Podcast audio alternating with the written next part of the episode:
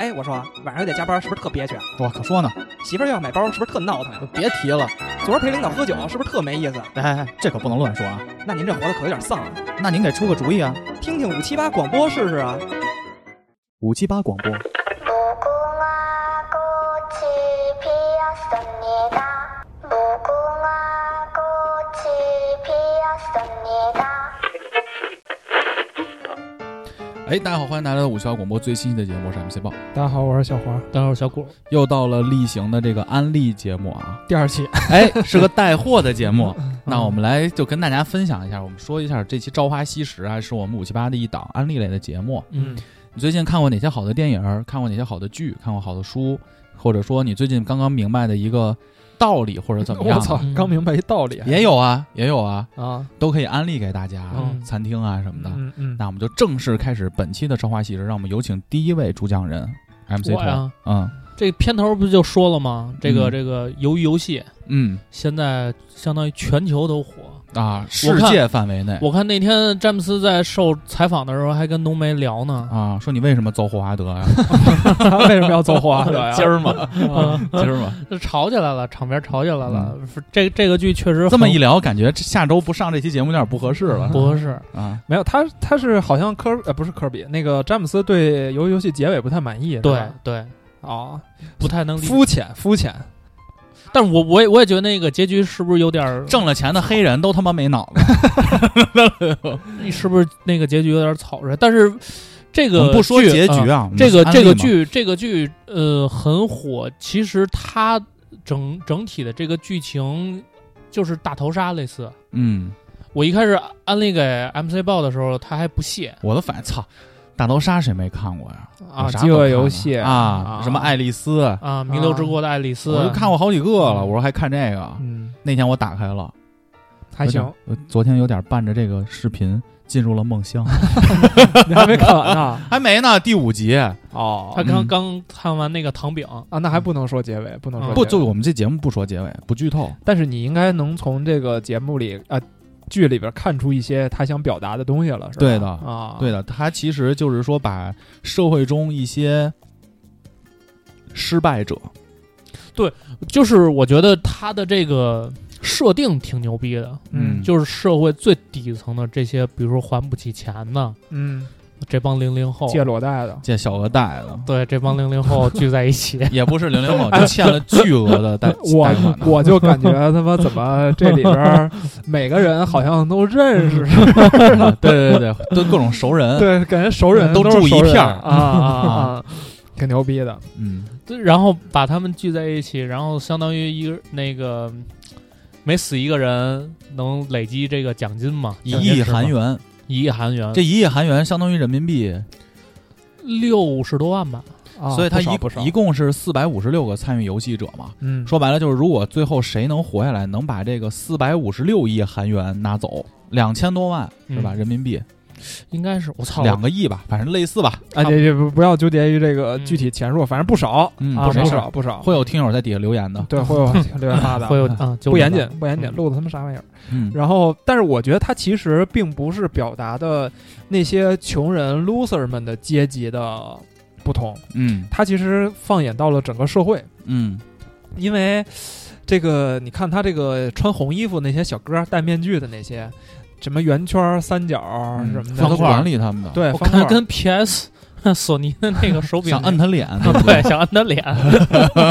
其实他们不是也有阶级吗？嗯，对，啊，其实他们已经比这些 loser 稍微高一级了，嗯他们有个阶级，然后再往上有那个游戏的组织者一，个黑面具的一大哥，黑面具，然后还你可能还没看到，还往上还有人，就是、嗯观众，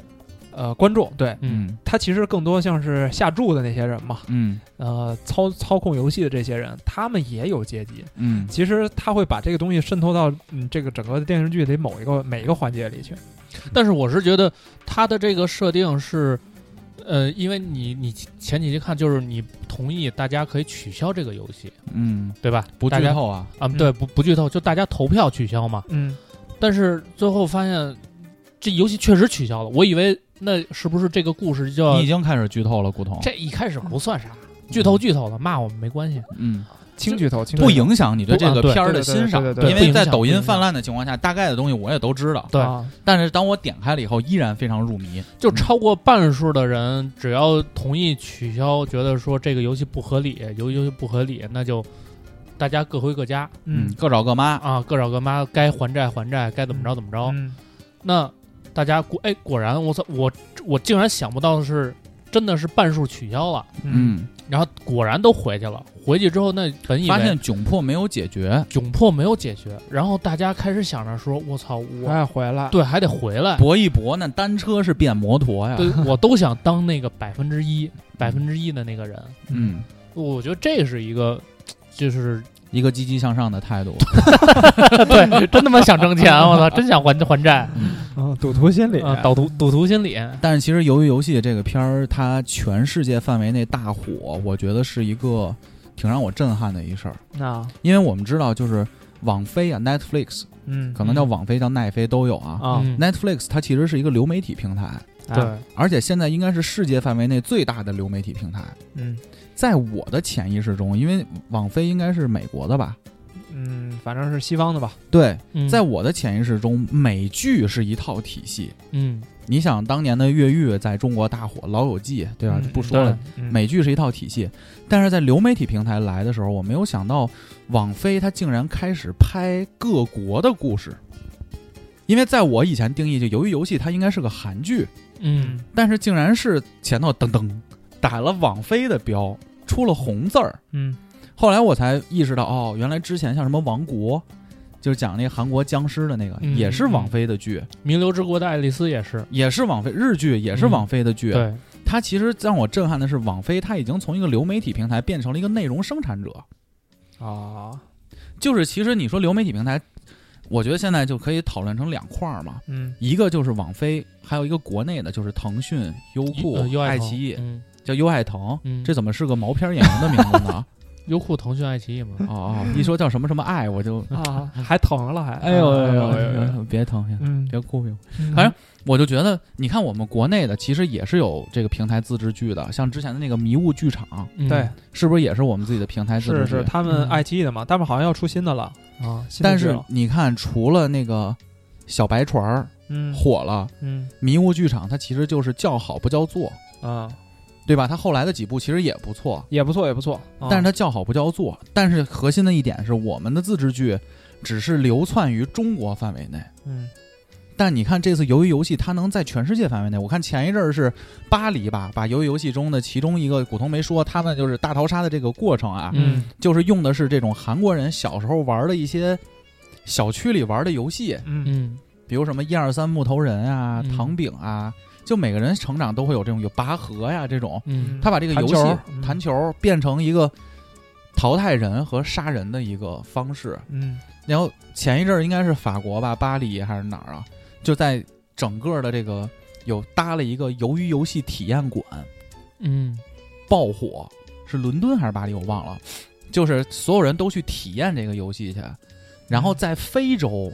前一阵儿我看曲璇点赞了一视频，腾姐吧点赞一视频，嗯一帮非洲小孩儿自制了一个鱿鱼游戏的舞蹈， 就有人扮演成那个木头人儿的那个形象，啊然后后来一堆小孩儿就围着那木头人儿跳舞， 嗯它流窜到了非洲。而且从收视率来看，你知道巴基斯坦的鱿鱼游戏的收视率也非常高，因为里边有一个有一巴基斯坦人，嗯但是饱受诟病呢是巴基斯坦的媒体说你为什么要让印度人来演巴基斯坦？ 就是这部剧的传播力度之大，让我之震撼。啊的同时，形成一个强烈反差是，所有的中国的观众看的全部都是盗版，啊嗯，不觉得这是一个非常有意思的一个事情吗？呃，我觉得这可能更多的是政策层面上的东西吧。对，但是其实我更关注的是，它火到底是不是因为啊，或者不是叫火吧，就是西方人比较认这个东西。我看嗯那个 Cardi B 不是也在、嗯也在搞学这个东西嘛，就是嗯，他们为什么认这个东西？是不是有一些 stereotype 在里边？就是我对于一个国家或者是对于一个刻板印象，刻板印象在。嗯因为，呃，其实我觉得最根本的原因还是因为这个东西，包括 Netflix 玩这一块，然后还有这个或者说是整个世界的这个文艺片，呃，电视剧娱乐市场吧，还是由白人说了算。嗯我我我是会有这种感觉，因为嗯，就是看到就刚才说了嘛，游戏会其实讲的是一个阶级的故事，还有一些人性的故事。其实跟那个之前你看韩国的影视，呃它《寄生虫》寄生虫对讲我的就也这是样阶说级的故事，对韩国人很善于拍这种东西。对嗯，他们很多什么熔炉啊，或者说那他们就就就就来这块的东西嘛。嗯就我一定要讲社会的不公，呃，去讲那个社会的阴暗面，哎，所以我就觉得可能是不是他妈白人就觉得韩国人就是就得拍这样的东西才行，或者说，我就是是不是那些人，就那些外国人，他们可能老看这种黑人的剧，嗯黑名贵这些看腻了，突然来了这么一个亚洲人的这种阶级的，他觉得很新鲜，呃有没有这种可能？他们他他们不是看腻了黑命贵，嗯是因为他们觉得韩国人应该拍阶级斗争，去拍这种社会阴暗面，呃，白人应该去拍同性恋，嗯，去拍 LGBT，、嗯去拍黑命贵，比如说像《绿皮书》这样的电影。中国人应该拍以一敌十的这种爱国电影。不是中国人去应该拍那种破败的乡村，哦，对对对，什么对对那是他们的刻板印象什么什么呃，秋菊打澡官司堂啊，这种秋菊打官司，啊巩俐或者啊顾长卫，他那种那种文艺片，我的镜头一定要是非常阴暗昏沉，然后在一个乡村里，然后比如说这个男的去去矿里，然后让让让什么矿矿难死了，然后女的被被卖了，他们被喜欢隔壁的就瘸腿的老王给对强对对奸了对对这种。对对对对，他就是。我觉得真的是这样，就他们认为这个，你想咱们国家获奖的电影，去四大电影节拿奖的，不都是哪有说，我我我有讲一个悬疑片儿，或者是我讲一个什么战争片儿，一个商业大片儿，所以他们不说认这个东西，这个东西就叫在获奖有一个叫最佳外语片奖嗯，嗯和最佳影片奖其实是两个意思。对，所以当中国人拍的电影获得了最佳影片奖，其实在剥离自己的这种民族的这种符号。嗯比如李安，嗯，我觉得他后期拍的所有的电影都在努力的剥离这个嗯中国人的这个符号。李安最开始拍的《刮痧》，嗯你那个就是讲的完全就是中美的文化冲突嘛，这个老头儿去国外看孩子，对你，看到他后期拍的那个《贝贝山》，应该是黄爷比较擅长的这个。嗯那贝贝山其实还是在西方体系下面的一个东西嘛，对对嗯，但其实他，但是导演是他，他的镜头语言是李安拍的呀。嗯嗯所以我觉得，由于游戏火，还有一个原因，可能是因为就在疫情后疫情时代，流媒体的观影人数在上升，对，嗯因为大家走进影院的机会会比较少了。。对，哦还有一个问题呢，其实是韩国，就是我也是听别的电台和资料，我忘了是谁的电台了，啊，引用了他的一个概念，就是韩国其实最早期啊，他们就是生产自己的车，嗯，但是后来他们发现啊，我操，《侏罗纪公园》是一上映了，斯皮尔伯格那个，嗯就是算了算，这《侏罗纪公园一》在世界范围内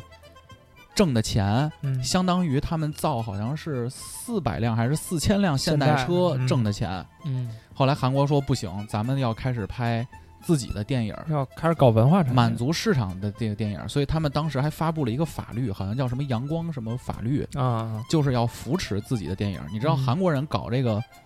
屏蔽国外文化和屏蔽国外品牌这事儿是搞的应该是比较牛逼的，嗯他能在商业化的逻辑里去搞，不像朝鲜，朝鲜就是我一刀切嗯就没有了。嗯，韩国是他能扶大力的扶持国内的东西。你看对韩国，咱看韩剧，要真开奔驰、宝马，那都得特有钱的人了，嗯因为重税嘛。嗯他为了这个扶持，导致了有一批系列电影的导演出来，像《熔炉》。 死亡、杀人记忆什么的嗯这类，就杀现人在机杀人回忆，嗯对，尤其最近几年，我跟古潼老说，我说你有什么好看韩国电影推给我一下？老有因为古潼这占个便宜嘛，应该是嗯四分之一个韩国女婿吧？呃，古嫂是跟朴槿惠是学长、学姐和学妹的关系。 对李 大，嗯，对啊，差点进入这个参议会了。我 操，差点也进去了。啊，到时候就是佳佳去参议院，就是跟不敢但跟是行政说话，但自己在韩国的淘宝 在 Amazon 上买那个。嗯因为为呃，我之前其实没有跟佳佳在一起，在一块儿之前，我就跟别看人很多，不是我自己啊， 啊，我自己会看很多的，比如说像日剧，哦，然后后来跟家在一块儿之后，我开始自己也是有意的啊，有意的说去看看韩剧，想学哎韩语，对，想学韩语， 西巴了个西巴，那这都只是小的嗯啊 k i s s g 啊 然后，然后，然后那嗯你这个韩语可够北京的味儿 啊！对啊必须要加北京儿化音。啊然后后来我就发现，这个韩剧其实它跟日剧有些东西是一样的，但是韩韩剧会更加的，呃，性格会稍微夸张一点，它的剧情会更加的大一点。大一点儿，对，比如因为我胀得慌，看的时候怎么比如这说么大呢比？如说日剧啊，啊，日剧我觉得它更偏的是那种小清新，或者说，哎， 别他妈 这我就是最受不了日剧的一别点。他妈出怪事儿，我这日剧不是经常是那样吗？是一说什么什么什么，哎，就是那样。我操韩国也这样啊，韩国不这样，韩国还就这样，啊， 跟含冷含冷口痰似的。对，而且最早 最早最早韩韩剧其实被咱们这边的这个也是有很大的你刻板妖印魔象，化了，对，觉得就就是是癌症癌症、车祸祸啊、失忆，对吧？啊，亲兄妹啊，亲兄妹，啊，俩别啊，但是我感觉他们也是最近可能也是受到，可能也是美剧或者西方这些的一些哎影响，有道理有道理，是个趋势，就是因为他要挣世界人民的钱，对他光挣韩国的钱不够，就那仨瓜俩枣儿，是不是？他要推向世界，他就要有一个大家都能产生共鸣的主题，就是阶级。嗯，尤其由于游戏，你说欠钱，在疫情的后疫情时代，你国外欠钱的人多了，嗯大家能很容易的共情到那个非常窘迫的环境中，可能没有这个剧里描述的这么窘迫，嗯但是我或多或少会有一些共情，它能迅速的把你和世界上的这些主题就是套在一起。嗯而且他最牛逼的一点是，呃，韩韩剧跟日剧啊，他们都是有很大的一部分呢是改编，嗯 他们是有，比如说有漫画、有小说，比如说日剧，咱们知道东野圭吾，嗯那小说集那改编的韩日剧一套一套的，嗯那韩剧他们有很多的这种，比如说好的漫画，嗯他们的漫画其实也也很什么。比如说，包括咱们看那些成人漫画，都他们都画的那么好，我操！没看过，你没看过没有吗？没不有可能，嗯，你不可能没看过。嗯我就看整过一个，整容液，嗯对吧？有一男的，就是只要啊摸哪个女的，哪个女的就啊。哎哦，我我看过那那个，我看过那那个，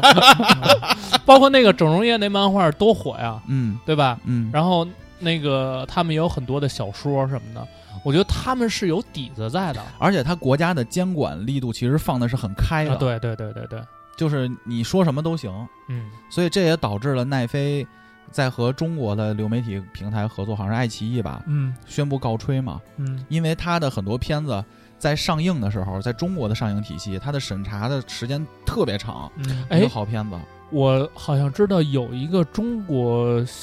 的网剧，就是也奈飞要拍的，嗯，是谁演的？《三体》吧，《三体不》还最近不是要还拍美不是剧还吗？还不是《三体》啊，但是说已经请了几个中国人去拍了，但是我不知道国内能不能上，我觉得很够很难。但是网飞当时断了这个合约的原因是什么呀啊？啊就这部剧中国还没审核完呢，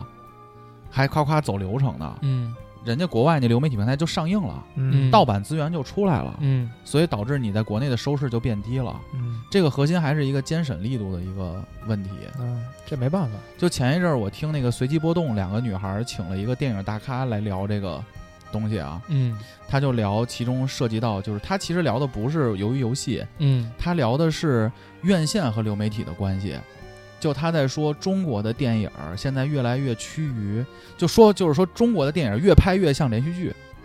国外的连续剧越拍越像电影儿，哦，就是中国的电影儿越来越少的去用这种镜头语言，嗯或者说什么用蒙太奇的那个手段，就一个印象比较深的蒙太奇，就比如我们《迷影之下》曾经和网易合作了一个系列节目，来其中有一期讲的蒙太奇，嗯《教父》有一个有一个桥段，嗯就是当他去排除异己去杀人的时候，嗯但是教父的那个妻子正在生儿生孩子，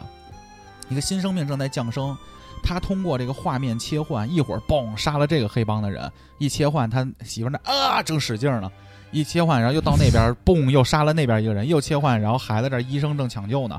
他这种这种镜头语言越来越少，中国的电影更多的是在讲一些故事，啊，大段儿的对白，嗯大段儿的故事，所以导致的就是一个问题，就是中国越来越通过电影，电影越来越像延续剧，啊，但是国外你看我们最近看的《鱿鱼游戏》，包括前一阵儿我们看了一个叫叫啥来着，讲穿越的，德国也是网飞出的，德国一片子，我不还推荐给你了吗？嗯讲穿越的，那个大段儿的一个长镜头，一分多钟，你就觉得哇很震撼，那个才是大荧幕应该带给我的东西。啊，就是国外的连续剧竟然越来越像电影儿，这个是不是一个好的发展？其实我也是打一个问号了，也是从而我觉得像由于游戏，它其实每集的末尾都会留个扣儿嘛。对，这其实是我们一直爱看国外这个美剧的我。操，我好像没 看那扣儿。又他妈跳了是吗？啊你你怎么看电视剧也跳着 看，看毛片儿也跳着看？ 没有他哦，你说的是彩蛋吧？不是彩蛋就是扣儿，它会每集其实就是一个完整的一个扣儿，啊，啊，就是就有留一开个头悬念，留个有悬念。啊悬念然后你下集就想看哦，啊那看了。所以其实这种发展会导致由于游戏的成功，我觉得也是一个必然。你为么？什么我们的连续剧现在越来越什么流金岁 月，我就为了看看倪妮的腿，然后什么都那是还种那还不够吗？烂俗的故事，就是这个东西，它在世界范围内就没有什么。哦，就说白了，那个随机波动说了个例子，就是你照你这个路子去拍电影儿，比如说《战狼二》牛不牛逼？好看，牛逼热血；嗯《长津湖》牛不牛逼？感受英烈的这种牺牲，嗯，牛逼。但是这类电影能不能在长长的电影史上留下一个节点？哦，比如说我们说电影史的发展，你可能说《教父》那肯定是没问题。嗯周星驰的电影是喜剧史上的一个节点，嗯，无厘头的先河嘛，算是。但是你现在在拍的这种院线电影，比如什么《那年花开》，就是各种各样的小爱情片，嗯就是那种连续剧式的电影，它能不能在电影史上留下世界电影史上留下节点？我觉得很难。啊你知道那个郭老师就迷影这些之下的以上的结论是自己编的啊随机波动的啊，节目，他安们利一说的，下他们说说的的。啊那我那我说我不是我说这个不知道能不能说，因为郭老师那天我我们俩踢球，他跟我说他不是前段时间去那个受那个平遥啊，邀这个请先不说了，因为他可能会做节目。嗯，没有他他他他他哦，他私下里跟你说的是吗？那咱们还是期待一下他节目吧。期待一下《迷影之下》的节目、嗯啊，反正就是逻辑上来 说，我这觉段得能剪吗？我可以跟你们说一下， 啊，你节录完再说吧，录录完完再再说说。怎么压不住屁呢？特想 说第一压不住屁，第二看什么都倒，你这有有有点嗯屁还你有点 Z 时代了。 有点这时代，哦嗯 所以综上所述，我认为《鱿鱼游戏》是一部值得看的大逃杀类的电影，啊，因为它有很多的细节，其实也是让它更立体。哦嗯，这我们就不说了，不说，大家可以去看一看吧。它不是一个纯杀人淘汰的一个故事。嗯，他讲的东西，他想讲的东西还挺多的。对，嗯不是说要拍那个第二集，但是导演说得缓一缓吧，太累了。嗯，好吧，那咱们接着我来推荐。来来来，黄爷，呃，你正好借着游游戏还还说说韩国这点事儿吧，嗯因为这几天那个这个因为国家的一个政策，导致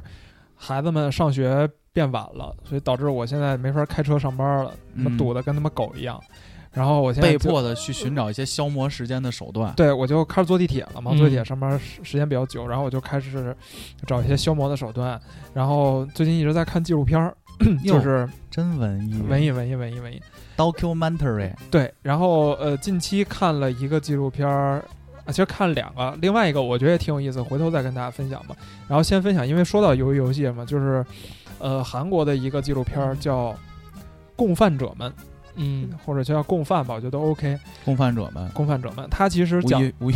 李云，那是那是狱友了，那是 啊，监狱里开春晚。嗯，就是他讲的是什 么呀？讲的是呃韩国的媒体的一段兴兴衰的历史吧，我觉得啊嗯、嗯主流媒体，主流媒体啊、大家知道现在韩国主要有三个电视台嘛， ，SBS 啊、还一 KBS，还有一个嗯叫 MBC，、嗯就三个，呃。他这个故事其实最早开始于这个讲了一嘴卢武铉总统，就是在李明博之前的那一任。嗯自杀的那个是吧？呃，说就之前我咱们电台录过一期节目，就讲韩国的创业故事，对韩国创业故事。其实卢武铉是不是自杀，咱们先画一个问号，反嗯嗯正嗯说是自杀的嘛。然后呃，卢武铉总统其实在登基的时候，嗯，这么说吧，就登基的时候，他说了一句比较有名儿的话，他就说，呃，我在任职期间吧，我永远不可能打两个电话，一个电话呢是给。呃，检察院的那个领导叫谁来着？我我我一是永远不能给他打，第二个呢，我是永远不可能给 KBS 打，嗯就是他想表达意思就是说我作为总统，我一不干涉司法，就是检察院；二不不干涉涉媒传媒媒体嗯媒体，对，这是我我的那个底线。嗯，那所以其实这个他的这个原则，其实给卢武铉时代的那个媒体，就是造成了一个比较好的环境吧，就是他们会作为整个社会或者国家的监督员。啊，把它当做自己的义务，比如说有一些社会不公啊，或者说有一些他们认为政府做错的地方，可有些改进的地方，他们都会报道出来。嗯新闻工作者的力量，对对，记记者的力量嘛，嗯，啊，也他们的这个使命。那这个事儿其实改变在于卢武铉在自杀之后，他的下一任上来就是李明博，他上来的时候，这一切就变了。呃，李明博还挺奇怪的，怎么 了？今儿别了，明儿吧，李明博你 这啊，李说李明博啊， 啊，就是伯李伯李明博的他的故事，还是推荐我们往期节目《韩国创业故事》啊，他其实也是一个嗯角儿吧。然后、嗯呃，他也做了其实跟卢武铉总统一样的保证，所谓的这个保证就是说我不干干涉涉媒体。嗯，呃，然后呢，上他上台之后有一次，呃，是应该是 KBS 还是 MBC 不重要了啊，KBS 有一篇报道。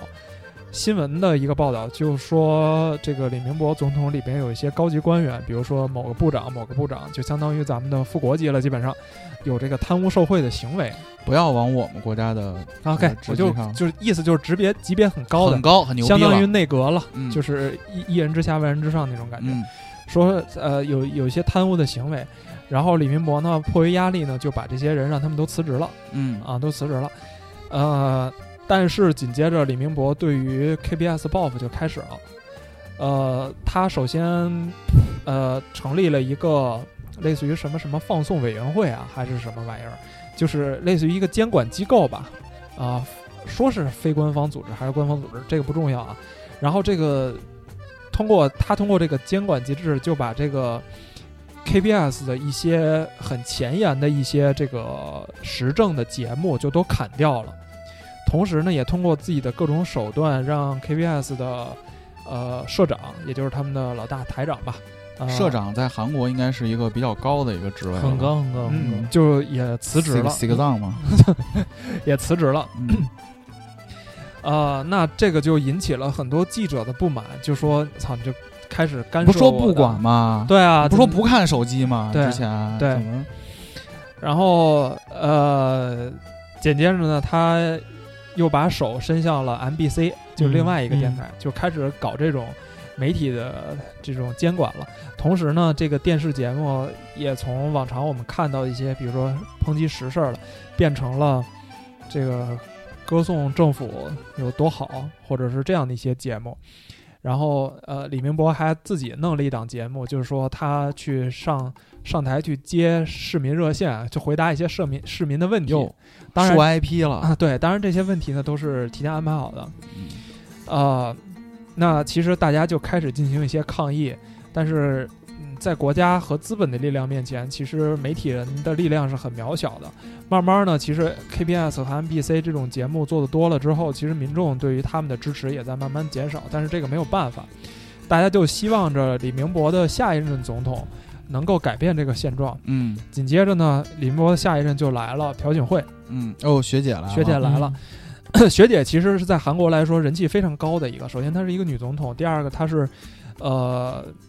前总统的女儿，嗯然后又没有结婚什么的，其实笼络了很多民心。然后，所有的这些韩国人呢，就都认为说，操，这个，嗯，阳光来阳了光，新时代要来了，新时代要黎来明了了，嗯，但是没想到朴槿惠做的会更过分一点。朴槿惠说：“哎呦，子，你那个招儿可以啊，对就然还后这样吧。对，然后其中有一件事儿我印象记得比较清楚，我我忘了是发生在李明博还是朴槿惠任内的，就是 MBC 他们报道了一篇有关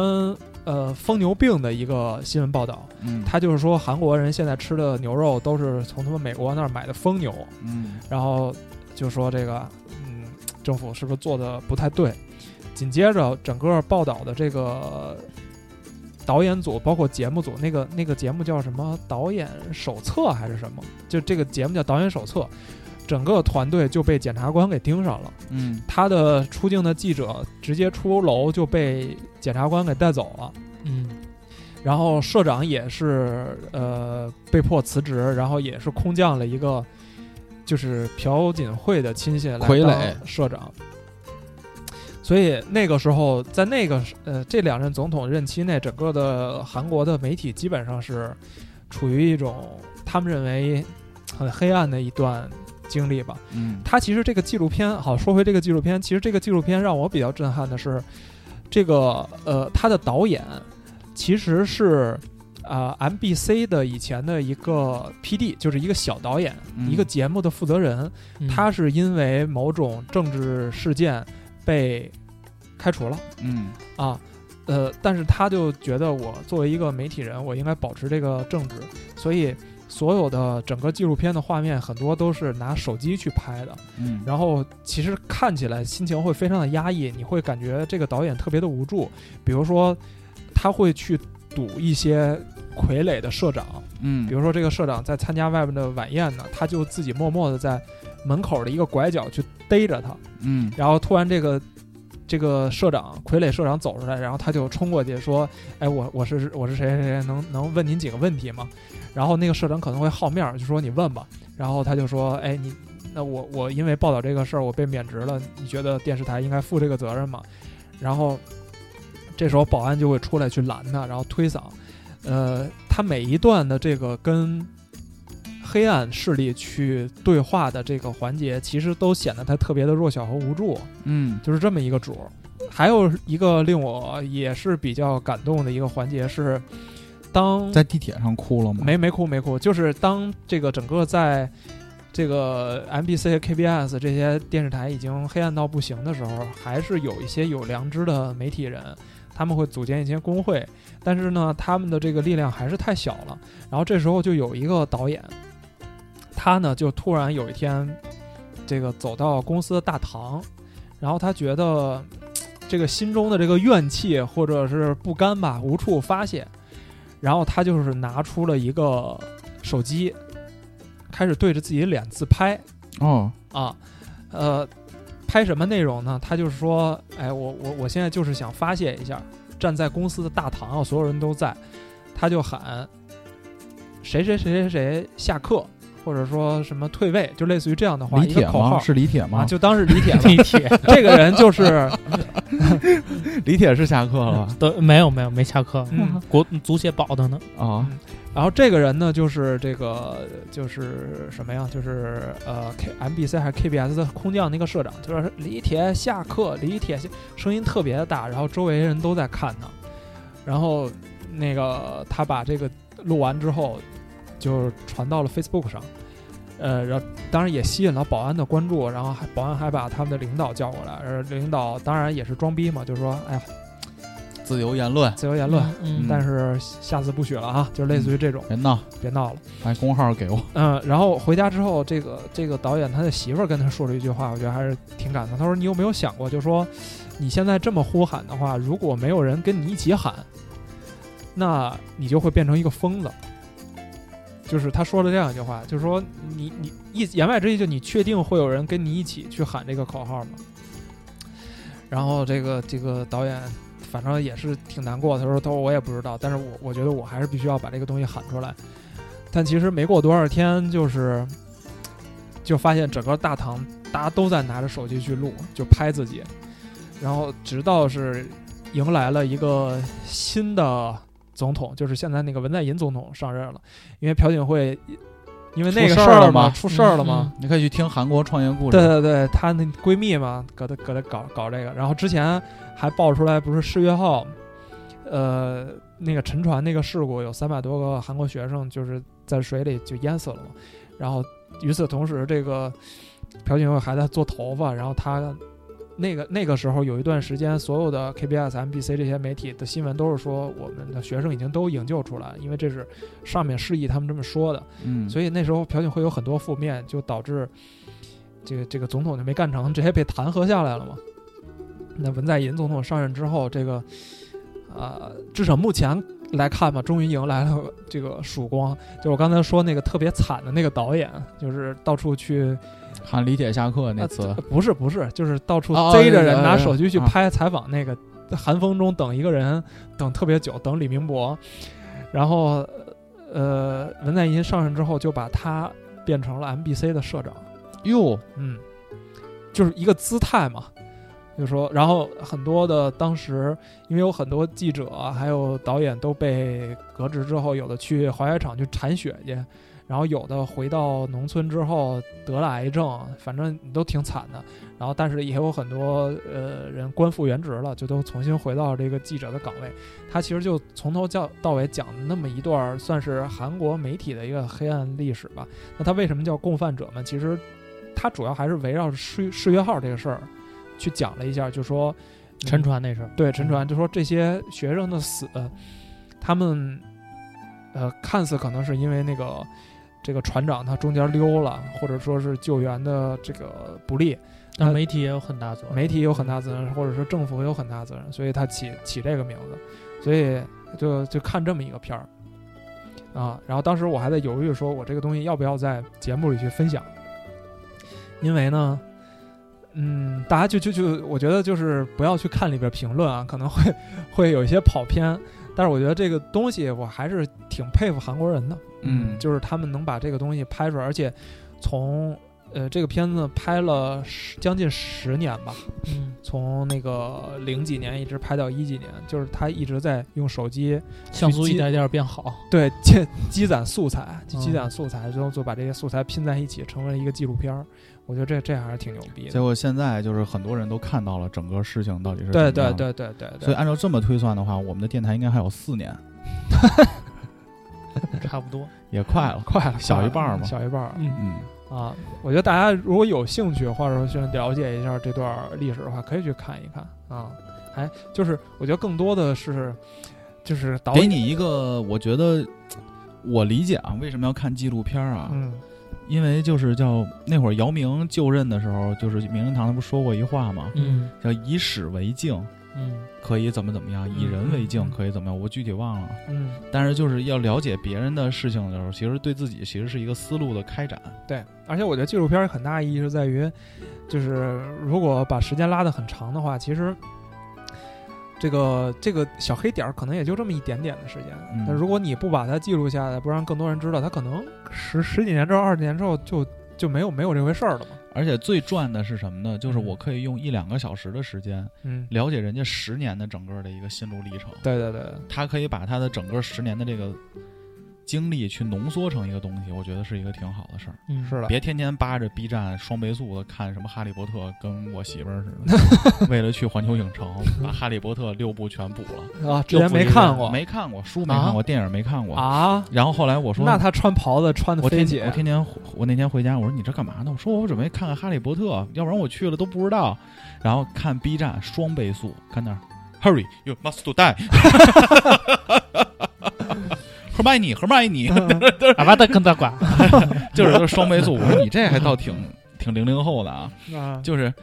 该有的这种爆米花享受我们要有，啊，同时自己安静下来看一个像黄爷推荐的这种纪录片，我觉得也是嗯，挺好。的。不错的一个选择。共犯者们，对吧？共犯者们现在目前我们还是通过一些嘖盗版的方式啊，对对对，去网上下吧。然搜一后搜吧，然后我前一阵儿还看了一个叫《地球改变之年》，我觉得之后会跟大家分享一下。其实就讲这个疫情，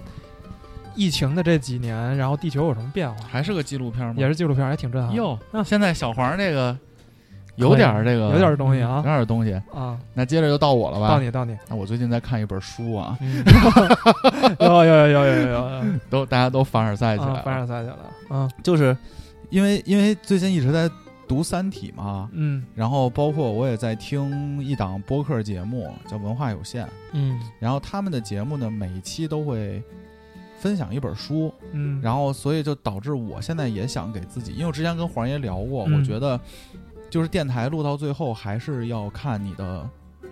底层文化的后啊，多少的，嗯我是不太同意播客联盟他们那个负责人说的那嗯个， 反正家里那点儿、学校还有工作那点事儿说的差不多了，播客联盟当时那集会说的是说什么来着？嗯，不用准哎备，有没有录播客的？有没有想录播客的？给我举个手。这操，有点儿，有点儿老北京烫尿饭性那尿种性感觉，嗯嗯，反正就是，所以我最近就是强迫自己会看一些书。我最近在看一本，就是因为毕竟作为一个语言工作者，无论是对于嗯播客来说，还是对于我本身的工作，学会说话可能是一个我需要研究的事情。我最近在看李诞的一本新书，叫做《脱口秀工作手册》。啊，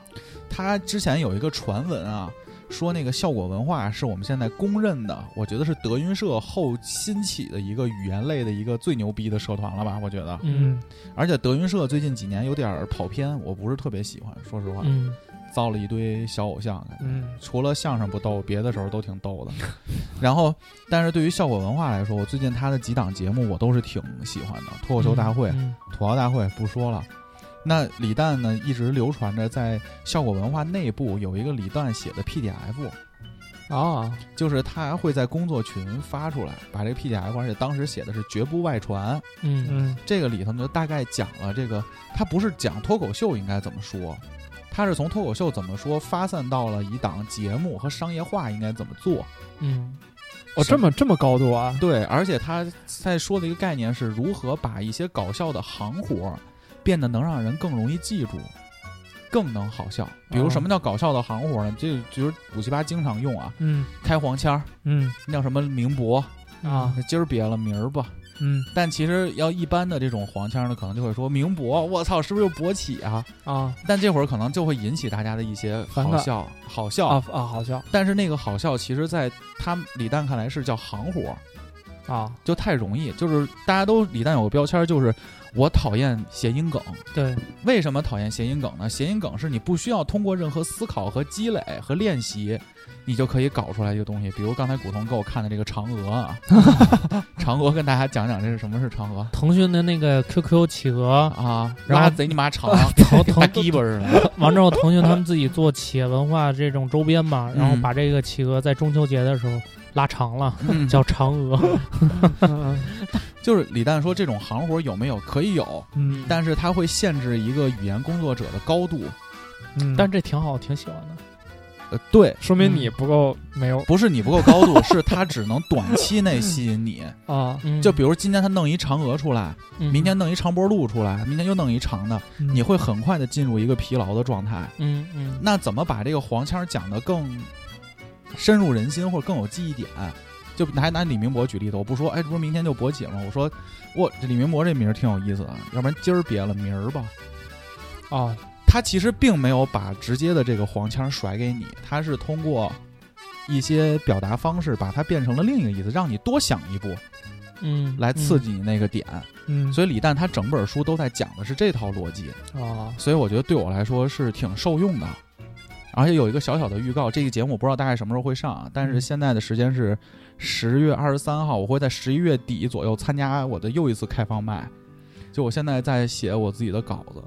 我操就我还是准备挑战一下自己，就是怎么把它变得更会说话。我觉得应该是一个大家都应该学的事儿。但是李诞这本书对我最大的影响是什么呢？就是我现在发现一个问题，就是幽默这个东西，嗯人和人不一样。有的人会觉得聊起天来很有意思，很嗯很能接梗，但有的人其实就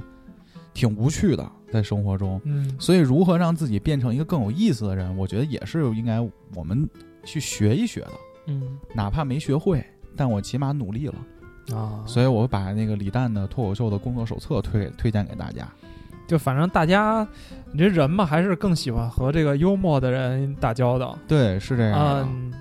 这样会让你也觉得自己很轻松，而且要聪明的幽默，因为很多人就比如说就直接甩黄腔，你就会很嗯那让人那个不反叫感幽那默对，那不叫幽默。但是如果你拐个弯儿，别人就会觉得哎，这个人挺有意思的。嗯没有人拒绝黄腔，是个会拐弯的流氓。 对，但是我们拒绝不拐弯儿的流氓。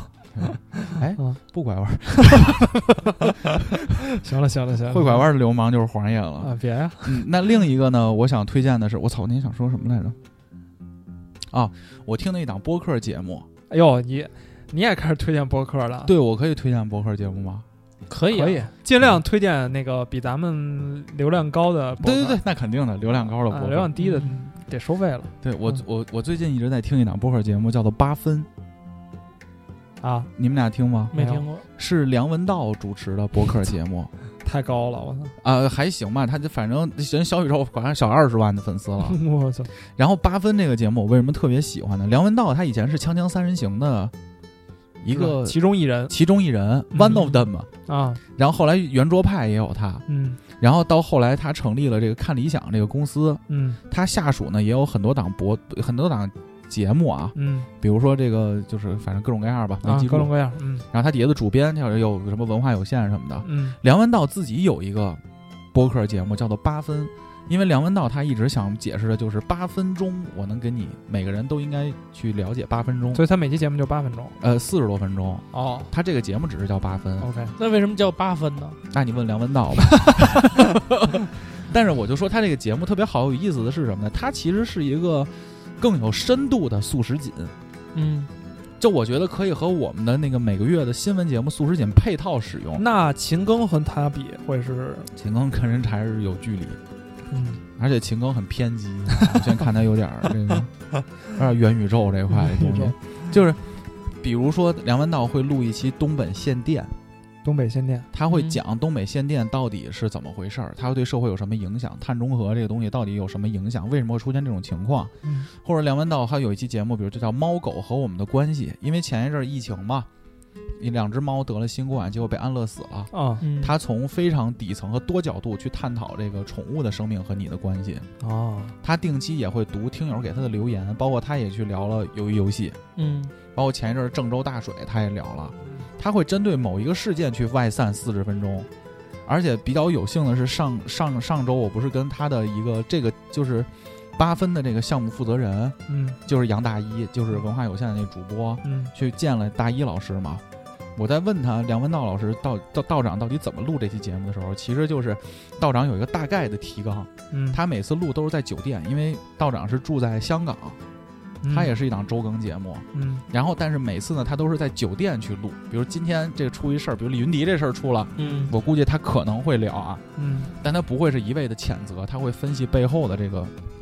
逻辑。嗯，他有一个大概的提纲，他有能说四十分钟。而且梁文道对对自己有一个要求，就是他就这算单口啊，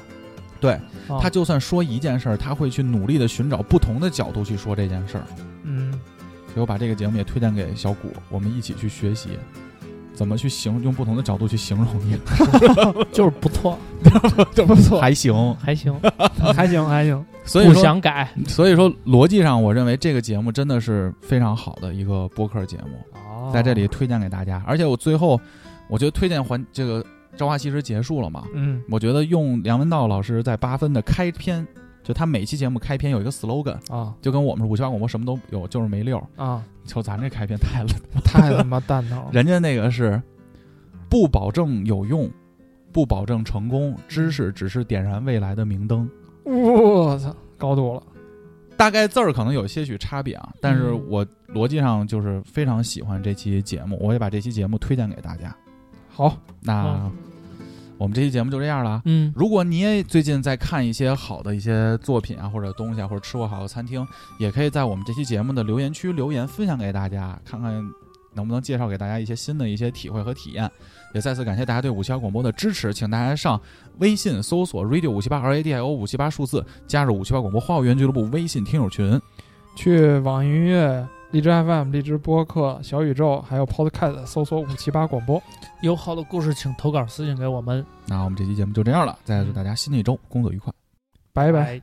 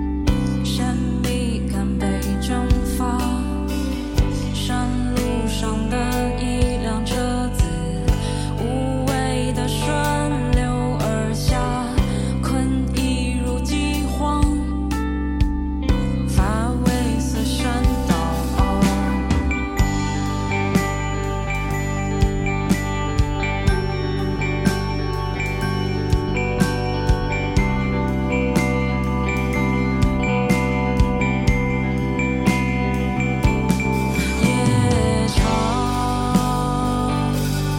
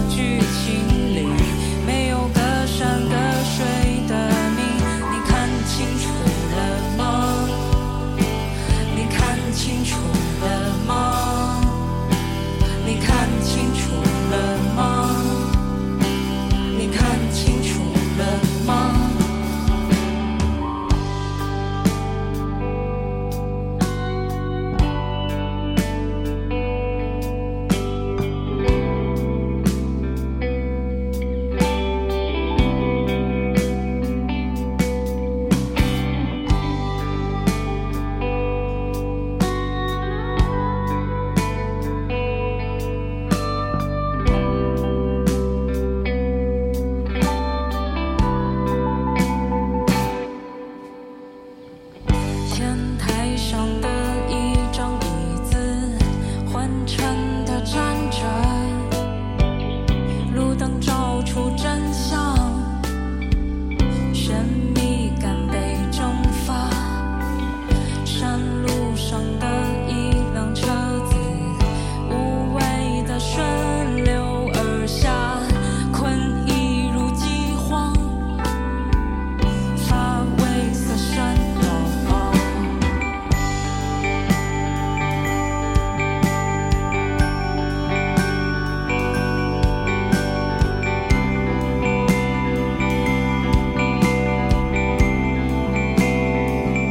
夜长梦多。洪水一般的剧情，没有隔山隔水的你，你看清楚了吗？你看清楚了吗？你看清楚了吗？你看清楚了吗？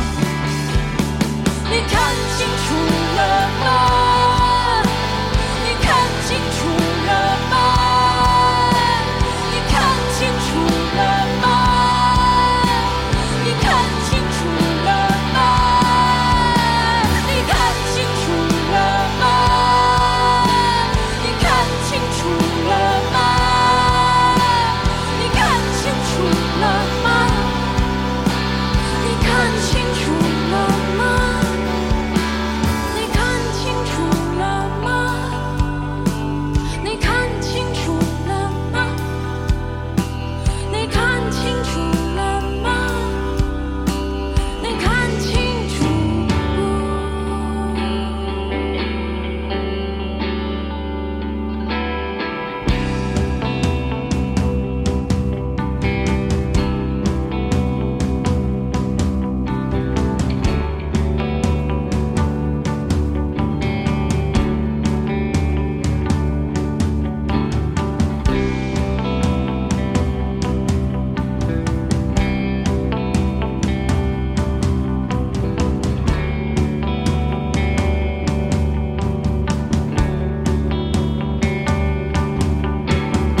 睡眠里是连绵不绝的梦，觉得有的现实也像是梦。这样的场合里，来不及自我介绍了，只是他希望不要被误解的太厉害，因为莫里的视角比对生活中的事，非黑即白，一网打尽。只是他希望不要被误解的太厉害。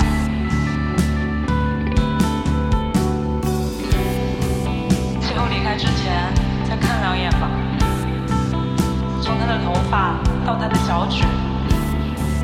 从他的言语到他的呕吐物，你看清楚了吗？